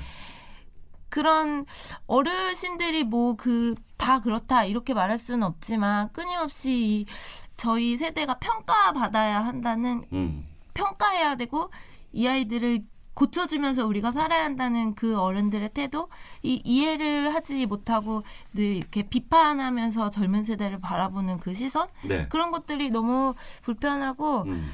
아마 대중교통에서 이런 그 사실 저희 세대가 느끼기에는 어른분들의 태도가 때때로 매너 없다고 느껴지거든요. 네. 굉장히 어. 무례하다. 나 나는 내가 나이는 어릴정정 나는 낯선 사람인데 매너 없이 우리를 대한다라는 그런 태도 인식이 있기 때문에 사실 이게 무임승차를 없애야 된다고 저는 해결되는 건 아니지만 네. 아마 그런 그런 불만이 이런 식으로 어떤 굉장히 극단적인 혐오 감정으로 표출되는 게 아닐까 음. 저는 그렇게 생각합니다. 이런 주장에 대해서 이도인 선생님께서는 어떤 생각을? 예, 저도 참 젊은 시절 하십니까? 겪었는데 예. 제가 이제 참 자석을 양보했어요. 그럼 이제 참 고맙다 노인이 네. 이렇게 말씀을 하면 참 저도 기분이 좋은데 음. 그냥 당연히 앉아버리세요. 네.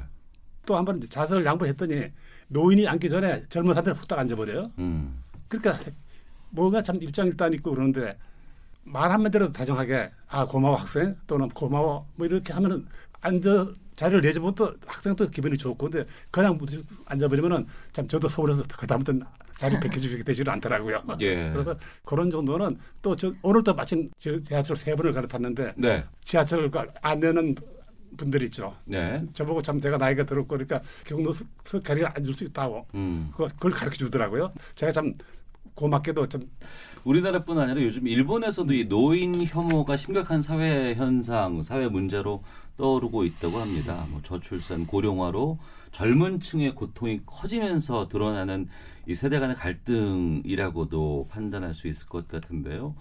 어, 손호빈 감독께서는 이런 측면에 대해서 어떤 생각 갖고 계시는지도 어. 궁금합니다. 네. 아 이게 제가 얼마 전에 이 비급 며느리를 벨기에에서 상영을 했었거든요. 예. 근데 되게 좀 깜짝 놀란 게그 굉장히 개인주의의 나라잖아요. 그렇죠. 예, 유럽 쪽. 근데도 엄청 막 공감하면서 보는 거예요. 그래서 아, 그 사회에서도 어, 니네들이 이거를 되게 공감하는 게 있어 막 그랬는데 음.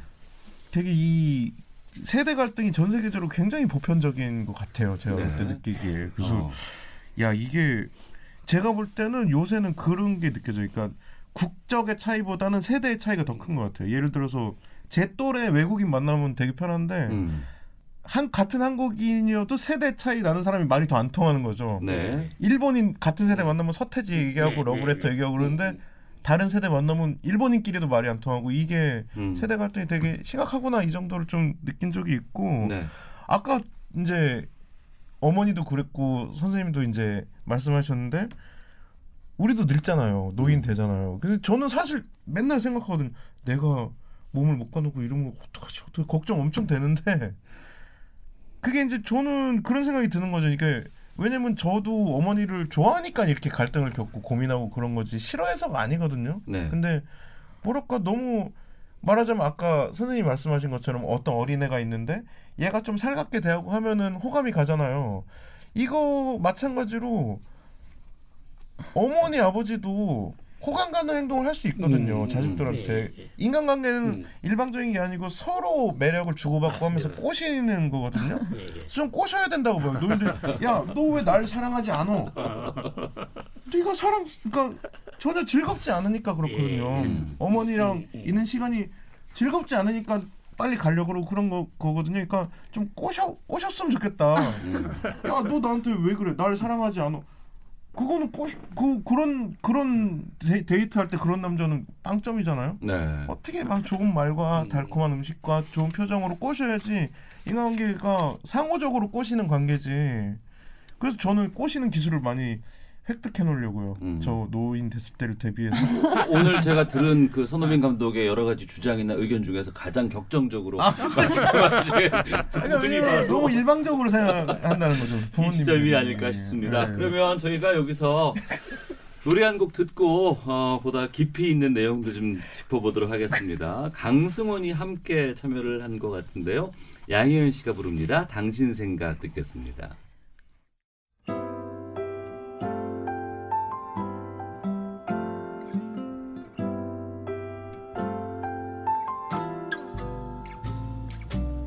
살면서 기쁠 때면 당신 생각나더군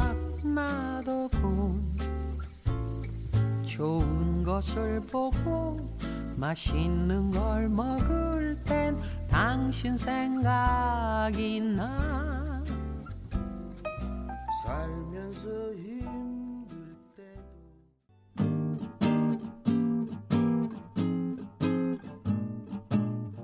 KBS 1라디오 오태훈의 시사본부 여러분의 참여로 더욱 풍성해집니다. 방송에 참여하고 싶으신 분은 문자 9730번으로 의견 보내주세요.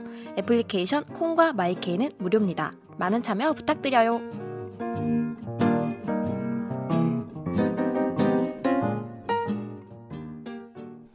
협로 현상이 시작된 게 태극기 부대, 파고다 공원 이런 단어와 상관이 있는 것 같아요. 그러니까 그 협로 이전에 어떤 단어가 있었냐면 수구 꼴통이라는 단어가 있었어요. 그런데 그 수구 꼴통이라는 관념적이고 애매한 단어가 어느 순간 태극기 부대와 연결되면서 구체적인 협로 현상으로 가게 된 거고 그래서 스마트 정보로부터 차단되면 과거에 머물게 되고 과거의 동굴에 갇히면 현실과 동떨어진 구시대적 그런 정치 신념을 갖게 되고 가짜 뉴스를 정치적으로 악용하는 분들이 정신 차려야 될 것 같고 그래서 집단적으로 가짜 뉴스에 오염되지 않도록 내 엄마, 내 아빠, 내 할아버지, 할머니부터 대화가 잘 안 되더라도 사실을 차분하게 알려드려야 하는 게 좋을 것 같은데요. 네. 시사본부 목요일의 코너죠. 각설하고 함께 해주고 계시는 더불어민주당 최민희 전 의원. 음. 요즘 세대 노인 혐오 현상에 대해서 이렇게 진단을 지금 해 주셨습니다. 언제부턴가 이 정치적인 갈등이 세대 간에 많이 좀 발생을 하는 부분들이 있고 이것 때문에 정말 갈등이 깊어지기도 합니다. 어, 젊은 층 눈에는 이러한 어르신들의 정치적인 성향에 대해서 어떤 입장이 있을까 궁금하기도 하고 왜 태극기 부대에는 60, 70대 노인들이 많을까에 대한 생각들 의견도 좀 듣겠습니다. 김진영님 말씀해 주시죠.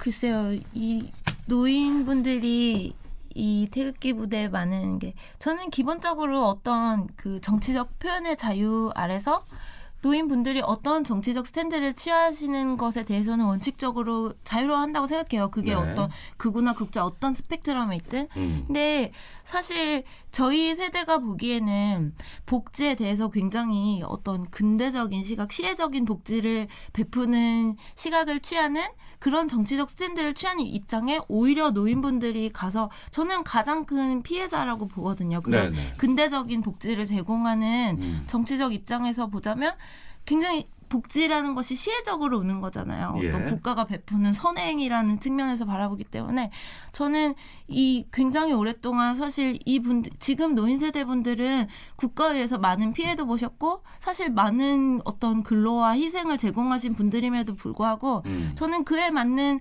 어떤 정당한 삶의 대가를 누리지 못하고 계신 것이 이분들이 갖는 어떤 피해 의식의 본질이라고 생각하거든요. 그래서 예. 그런 측면에서 보자면 저희 세대가 보기엔 사실 의아한 점이 있어요. 아니 왜 저분들이 본인의 정치적 입장을 좀 더 적극적으로 누릴 수 있는 그런 입장에 계시지 않고 엉뚱한 곳에 가서 정치적 구호를 외치고 계실까 하는 의문이 있거든요. 사실 네. 저는 이분들에 대한 어떤 혐오나 미움보다는 의문이 가장 많이 들어요. 이 의문에 대해서 이동현 선생님께서는 어떻게 답변하실까요? 예. 그러니까 노인분들이 태극기를 많이 하죠. 원래가 이제 3.1 기념 100주년 100주년이죠. 기념이잖아요. 예, 예. 그때도 뭐랬습니까? 태극기를 흔들었죠. 예, 예. 그 기쁨을. 예. 그다음에 이제 해방된 지금 74년인데 음. 그때도 뭐랬습니까? 태극기를 흔들었죠. 음. 그러니까 이제 촛불에 그 익숙하지 않고 그야말로 애국가도 보면 동해물과 백두산이 마르고 닳도록 이제 뭐 애국가도 전부 태극기 아닙니까? 예, 예. 그러니까 이것이 뭐 당연한 게 그게 음. 그렇다고 지금 뭐뭐 방공기를 들겠습니까? 한반도기를 그건 아니잖아요. 그러니까 이거는 뭐냐 노인은 노인대로 그야말로 한 나라와 이 나라와 네. 우리 한 가정을 맡아왔거든. 음. 그러다 보니까 어떤 일이 있을 때는 촛불보다는 당연히 태극기 흔드는 건 당연한 거죠. 네. 왜냐하면 각 나라도 애국가가 있고 국가가 있고 태극기 있는데 음. 그거 흔드는 거 당연한 거 아니겠습니까? 예. 네. 저는 그렇게 생각합니다. 예. 손흥민 감독께서는요. 아, 저는 사실은 네. 이거에 대한 다큐를 찍고 싶을 정도로 음. 되게 고민이 많아요. 그러니까 어. 저는 진영이가 했던 질문은 이제 태극기 자체라기보다는 왜 가난한 사람들이 부자 편을 드는 데모를 하는 걸까 이런 질문이었다고 생각을 하는데 네. 그 되게 재벌을 옹호하는 데모를 하잖아요. 음, 시위를 하거나, 예. 말하자면 집회가. 저는 그러니까 젊은 세대는 사실은 거의 저는 협노 현상 아까 그게 거의 이것 때문에 발생했다고 생각할 만큼 아, 정치적인 입장의 차이에 대해서. 이게 엄청나게 경멸해요. 어. 이 태극기 집회를 젊은 저희 제가 서- 30대 후반인데 뭐 제 밑에 세대는 더 그렇겠죠. 거의 비상식의 상징처럼 되거든 태극기 음. 집회라는 게. 근데 거기 태극기 하면 뭐 무슨 이스라엘 국기 막 나오고 막 그러거든요. 근데 이게 저는 근데 보통 이제 사람들은 아이고 한심해 그러고 막 가요. 네. 근데 저는 되게 고민인 게 이분들하고 어쨌든 우리는 공동체를 이루고 계속 같이 살아야 된단 말이죠. 음. 그래서 저는 너무 이해하고 싶은 어떤 측면이 있고 그거에 걱정이기도 하고 나랑 이렇게 다를 수가 있을까 사고 방식이 어. 그런 이해하기 그러게 힘들다 고민을 얘기하고 있네. 어, 아무튼 너무 갈등이 좀 심하다고 말씀하시는데 여기에 대해서 사실- 이동현 선생님께서 또 의견 제시를 예. 해주실 시간 드릴게요. 예. 정말 어려운 문제 하는데 태극기냐 촛불이냐 예. 이것은 이분법을 할 건 아니고 그럼요. 아까 아, 예, 뭐 그 어떤 형태가 중요하다기보다는 예를 들어서 과연 자발적으로 나온 태극기냐 음. 자발적으로 하는 촛불이냐 음. 예를 들어서 이것도 참 중요한 것 같아요. 네. 지금 어떤 결론을 낼 수는 없지만은 어떤 지시라든가 모임에서 나온 건가? 음. 이건 자, 자발적으로 나온 건가? 이것을 분석해 보면은 어느 것이 옳까 다르게 한번 생각해 볼 수 있을 거예요. 예. 이 자리에서 결론 내자는 건 아니고 예. 예, 그걸 한번 저는 주장하고 싶습니다. 알겠습니다.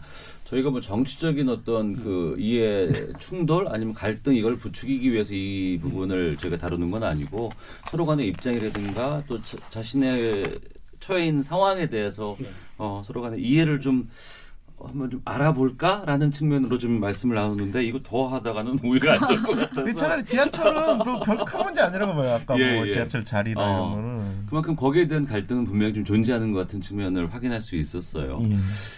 지금 우리 어르신들에게 가장 필요한 건 뭘까라는 고민이 갑자기 듭니다. 왜냐하면 지금 어, 젊은 층에서는 그렇게 고생하고 힘들게 하셨음에도 불구하고 더 힘든 부분들에 대해서 그냥 감내하시고 이걸 또 밑에다가 또 어, 그렇게 하지 말아라고 또 제어를 하시는 입장도 있기 때문에 지금 우리 어르신들께서 바라는 것 필요한 것은 무얼 말씀하실까요? 젊은 층들의 효도 아니면 뭐 좀 오래 살고 싶은 건강에 대한 것들 갈고 어떤 걸 말씀하실까요? 예, 저- 저가 생각할 때는 젊은이들한테 뭐큰 효를 바르진 않아요. 솔직한 네. 얘기가. 다만 부모를 걱정시키지 않은 정도. 음. 예를 들어 자기 부- 내외가 살아가면서 부모를 걱정시키지 않은 정도 만들어 좋게 해요. 네. 뭐 특별히 옛날처럼 뭐 아침에 문안 하고 저녁에 문안 하고 다녀오겠습니다. 다녀왔습니다. 이거 이거 바랄 짓도 않고 또 그렇게 한 가지는 않아요. 이제 요즘 세대 그러니까 그야말로 우리 부모 세대를 거- 걱정하지 않다는 거 마음적으로 음. 그게 바라는 것이 딴 특별한 건 요구하지 않습니다. 예. 그러니까 그 어르신들을 공경하지 않는 이런 상황이라든가 뭐, 뭐 극단적으로 혐오라는 얘기까지 나오는 어, 이러한 상황이 이제는 개인의 효도보다는 좀 우리가 시민 의식으로 접근하면 어떨까라는 예, 예. 의견도 있는데 거기에 대해서는 어떻게 예, 예. 생각하시는지? 저는 이제 이런 생각을 하고 있어요. 예. 어, 근데 한 예에 불과하지만은 지금 이제 좀 노인의 연령이 65세 아닙니까? 예. 이것을, 이것이 제가 이제 기준이 어디서 나왔냐면 제가 1971년도에 음. 4월 8일 날 우리나라 처음으로 참 노인회를 만든 사람으로서 행사를 한번 했어요. 예. 이때 제가 노인회를 행사 취지문을 내가 만들었거든. 거기에 이제 노인 인구가 그러니까 65세 이상의 노인 인구가 200만 명으로 한다고 제가 여기 나와 있어요. 예. 그것이 지금 48년 했죠. 예. 48년 전에 나온 65세가 지금까지 기준이 돼 가지고 음. 어, 지하철 무임승차라든가 무료라든가 그 고공이라든가 영화관 기존에 지금 한 4, 50년 지난 바람에 평균 수명이 그동안 한 20년 정도 늘었어요. 어우, 상당히 많이 그러면요. 늘었어요. 많이 예. 늘었습니다. 예. 의학이 발달되고 그래서 노인 인구도 지금 700만입니다. 너무 많아. 그러니까 음. 이거 60세, 5세에서 70세 또는 72세 알겠습니다. 한번 변경이 중요한 뭐냐면 이것도 한번 변경하면 또 오래 가거든. 예. 또이 문제를 좀 고려해서 하는데 제가 한 가지 제안한다면은 투자하는데 그 장애석이 있죠. 예. 장애석을 우리 노인들한테 아무런 것참 사회적인 부담 없이 어. 이용할 수 있는 하는 방법. 왜 그러냐면 이 노인분들은 아무래도 시력도 약해지고 청력도 약해지고 밤에는 이렇게 라인이 잘 안 보여요. 어. 또 순발력이 느려요.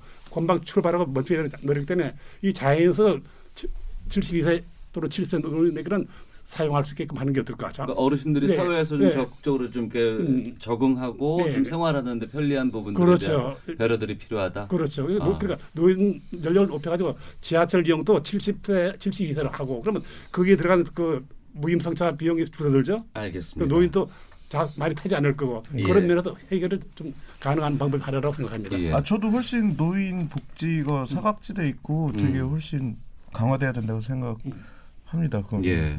말씀을 좀 나누다 보니까 앞서서 우리가 참 첨예하게 주장을 했던 고부 갈등 이것도 아, 네. 어찌 보면은 우리 사회의 뿌리 깊은 좀 세대 갈등 여기에 한 축으로 이게 남지 않을까라는 생각이 들기도 합니다. 최근에 국가인권위원회 등이 최근 개최를 한 노인 인권 증진 토론회에서 그 노인 혐오를 해결하기 위한 방안으로 어, 여러 의견들을 모아봤더니 가부장제 해소가 꼽혔다고 합니다. 음. 고부 갈등의 진짜 범인이 뭐 가부장제라는 이러한 그 B급 며느리의 주제 의식과도 좀 맞닿아 있는 네. 측면이 있어요. 비급며느리라는 제목 자체가 음. 이제 어, 싫어하는 분도 계시거든요. 왜 등급을 나누는 거냐? 뭐 네. 근데 A급 며느리란 뭔데 하고 묻는 의미가 되게 제일 크고 음. 기존의 가부장적인 문화에서 생각하는 A급 며느리의 어떤 형상이 있잖아요. 그거를 에 대한 질문이었다고 생각하고요. 네. 이 가부장적인 의식이 진짜 이거는 되게 말하자면 되게 어려운 영역 같아요. 예를 들어 음. 뭐뭐 어디 뭐 노사관계 아니면 뭐 어디 지하철에 뭐 이런 제도로 딱딱 되는 게 아니라서 네. 되게 오래 걸릴 거고 그러니까 저는 아까 국립국어원에서 호칭을 막 이렇게 한다 했을 때 야, 진짜 오죽하면 호칭을 그렇게 하, 호칭이 이렇게 해서 되는 게 아니잖아요. 그렇죠. 말씀하셨죠. 예, 예, 예, 예. 일종의 캠페인으로서 음. 호칭이라도 바꾸면 조금 더 이런 거에 대해서 일깨워지고 하지 않을까 해서 야 오죽하면 이런 시도까지 할까 생각할 정도로 이 영역은 되게 이 생각이 바뀌지 않고 그리고 개개인의 다 집안에서 일어나는 것들이라 힘든 영역 같아요. 그리고 저도 저희 부모님이잖아요. 사랑하는 부모님이에요. 이게 뭐 어디 뭐 나쁜 악덕 사장이 아니고 저희 부모님이랑 너무 괴롭고 맞아요. 이렇게 생각이 다르다는 게 그렇고 저는 서로 살아가면서 살고 싶고 그 그런 어떤 과정이라고 생각합니다. 그래서 음. 저는 가부장제가 이이권 권위나 권력에 기대서 말하자면 어떤 조- 존경과 뭐 어떤 행위가 오가고 권위보다는 뭐 진짜 애정에 기반한 관계가 됐으면 좋겠다 생각합니다. 알겠습니다. 어, 저희 설 특집 주제 화난 명절, 환한 명절로 어, 이야기를 나눠봤습니다. 가족 모두가 즐겁고 행복한 명절 맞이하기 위해서 세대 간 소통의 시간 저희가 좀 이렇게 여러분들께 드려봤고요. 또 허심탄회한 이야기들도 어, 들을 수 있는 좋은 기회였습니다. 사람 한분 한 분 개개인으로 보면 참 훌륭하신 분들이고 좋은 분들인데 이 결혼으로 맺어진 관계 속에서 서로가 주고받는 상처가 깊어지고 그로 인해서 갈등이 더욱더 많아지는 시기가 특히 연휴 때가 아닌가 싶습니다.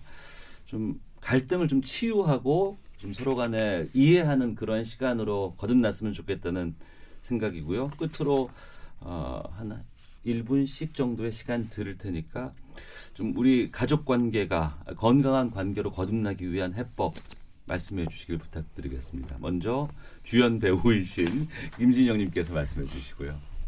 네.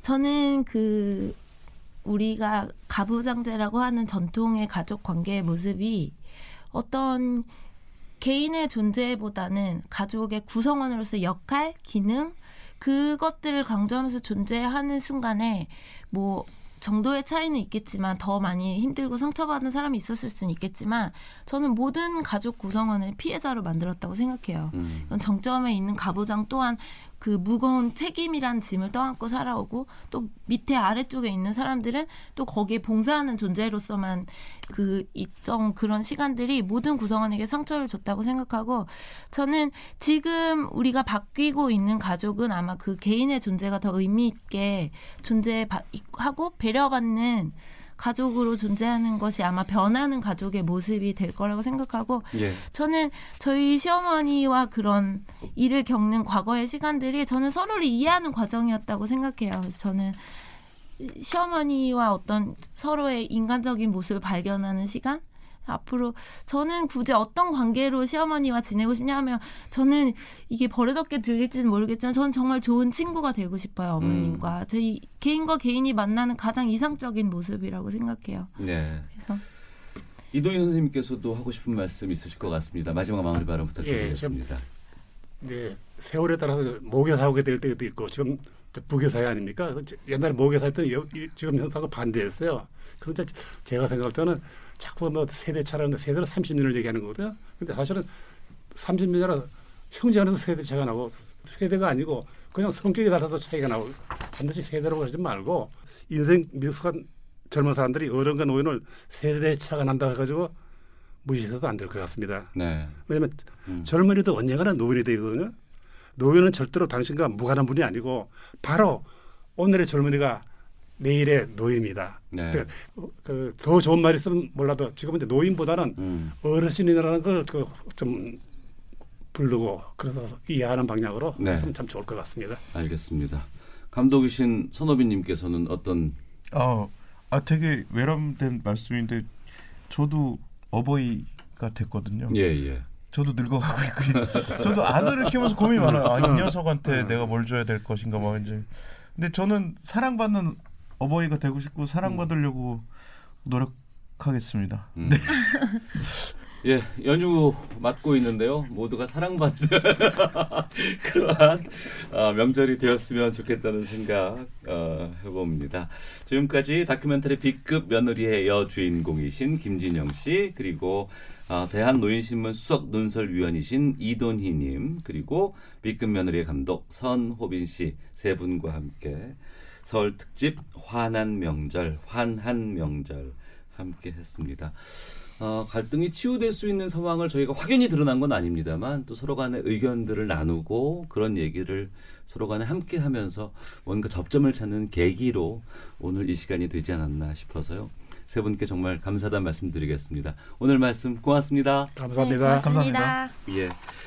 자, 오태훈의 시사본부 마지막 B1A4의 그대와 함께 들으면서 오늘 설 특집 환한 명절 환한 명절 마치도록 하겠습니다. 청취자 여러분 새해 복 많이 받으시고요. 저는 내일 오후 12시 15분에 다시 찾아오겠습니다. 안녕히 계십시오.